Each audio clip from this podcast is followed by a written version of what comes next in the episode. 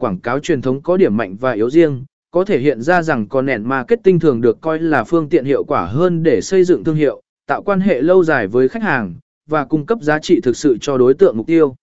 Tuy nhiên, việc kết hợp cả hai có thể tạo ra chiến dịch tiếp thị mạnh mẽ hơn. Dưới đây là một số trường hợp thành công của Content Marketing trong thực tế từ các công ty và tổ chức nổi tiếng. 1. JetBlue Media House. JetBlue đã thành công trong việc xây dựng một truyền thông đa phương tiện có tên là JetBlue Media